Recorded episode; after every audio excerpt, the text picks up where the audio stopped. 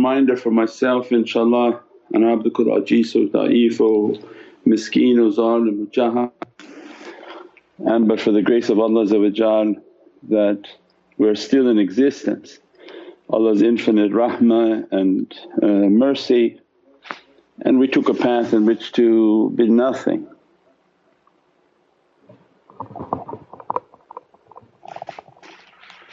Alhamdulillah, with the question and answers we always have a, a chance to hear people's replies and, and get an understanding and why Sayyidina Muhammad taught to repeat constantly in the teachings, repeat things, repeat things.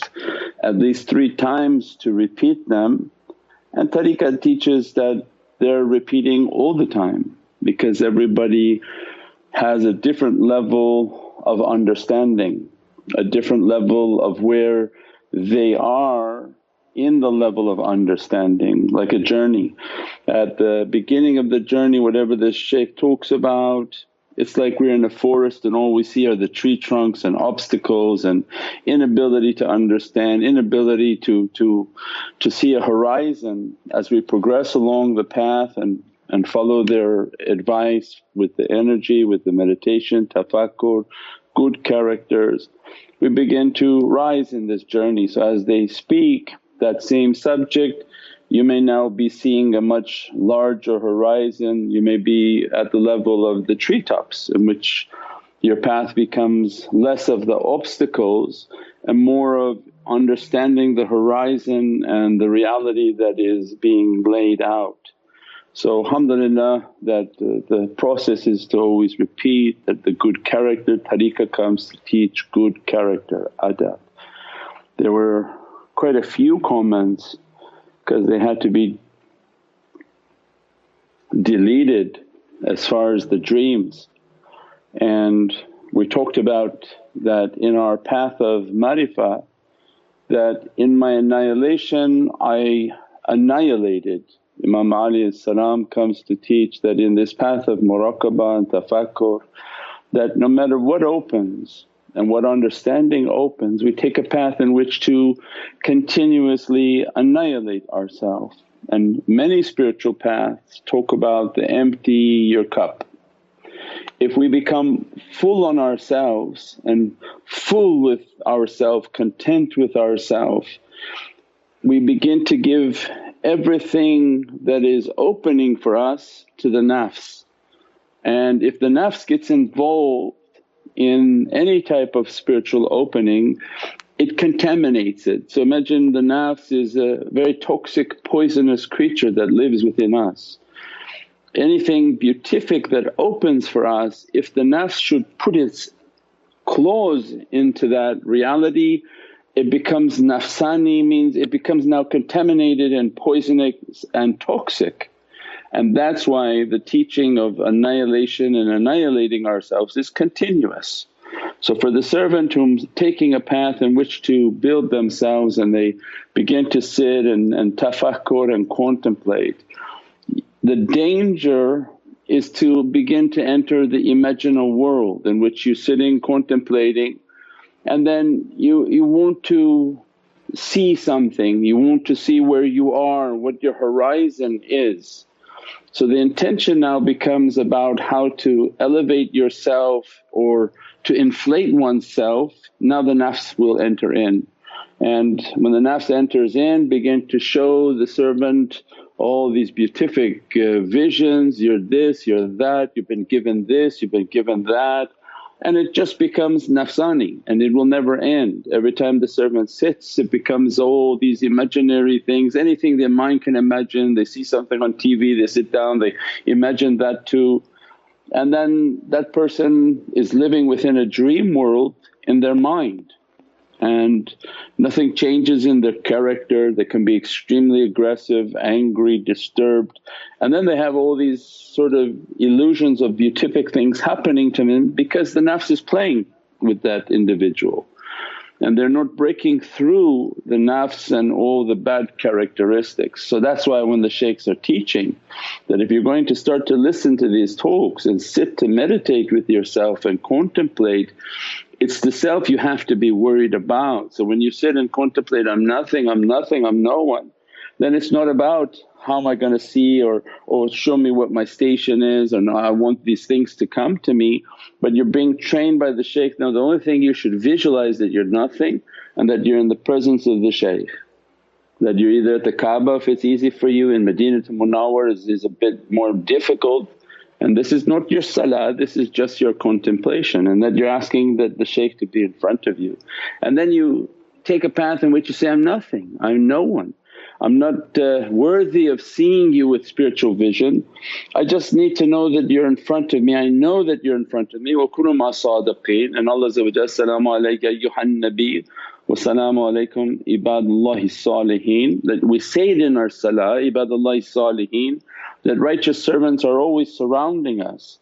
So I'm asking that you're in front of me, that dress me with your faiz, and then I'm going to now sit and meditate and breathe and contemplate. So the whole process is about, I'm nothing, I'm nothing, I'm nothing. If for any reason a vision comes and you see something, alhamdulillah, you see this in the zikr, see that, you again tell yourself, I'm nothing, Ya Rabbi, I'm not that one that I'm seeing this jubbah, I'm seeing this being given to me, and so will the heavens dress me with a light and angels come down. I'm nothing, I'm nothing, I'm no one.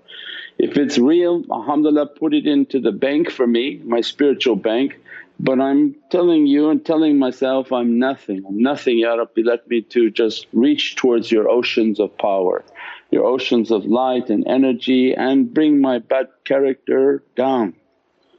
And then throughout the day the focus will be on my character. So not to live a life of inflating oneself. So then the subject of dreams, because dreams is the world in which everything is inflated and ninety-nine percent of it is illusionary, because people are not at a level of good character anymore, good practices, they're not at a level of cleanliness.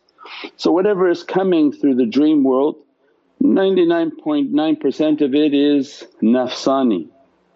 So as a result we prescribe that, pay no attention to your dreams. So even if it's whoever is coming to your dreams, you equate it as, thank you very much, I'm nothing, I'm nothing, and alhamdulillah Allah gave me a reminder of that dream.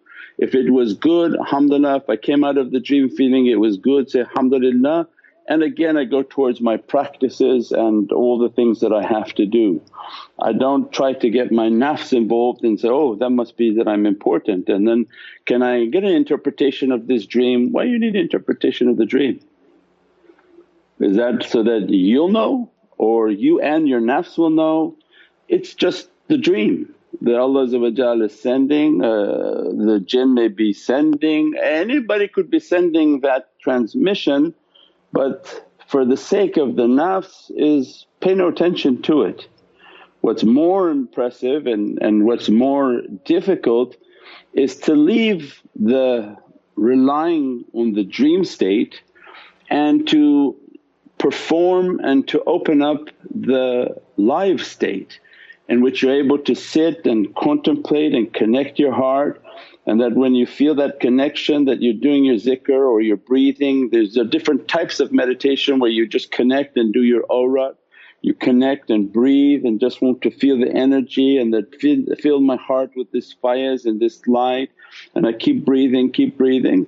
And then as that connection becomes stronger and stronger, I don't need to dream, because the information and the faiz will be coming live via this Naqshbandi channel.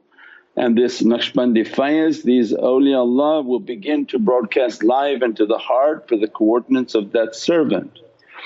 But when the servant relies on dream state, then everything will be involved in that dream state. There can be jinn in the room that are merely touching the head, and the person now is hallucinating, going into the dream world. They could be asked and offered to come into the dream world, come into this realm, do this, do that, all these different variables open.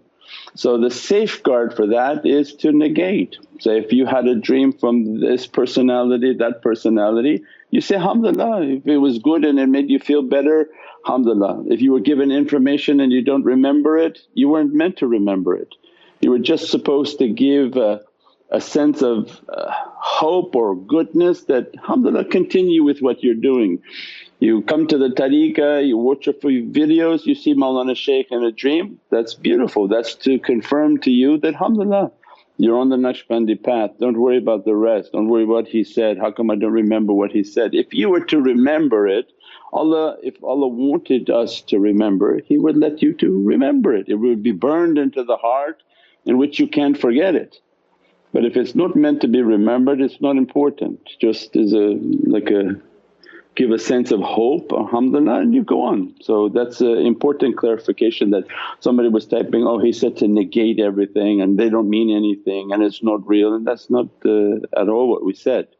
We said whether they're real or not, don't give your nafs any part of it and don't live your life in that state, because there are beings that are waiting to see if you're going to be headstrong and head relying on your head, then all day long that's all they will be doing is sending signals and all sorts of information into your head. And those people who rely on that realm, they begin to dream about everything from the dunya. Oh, I saw this person was walking in the market here, I saw this person is going there.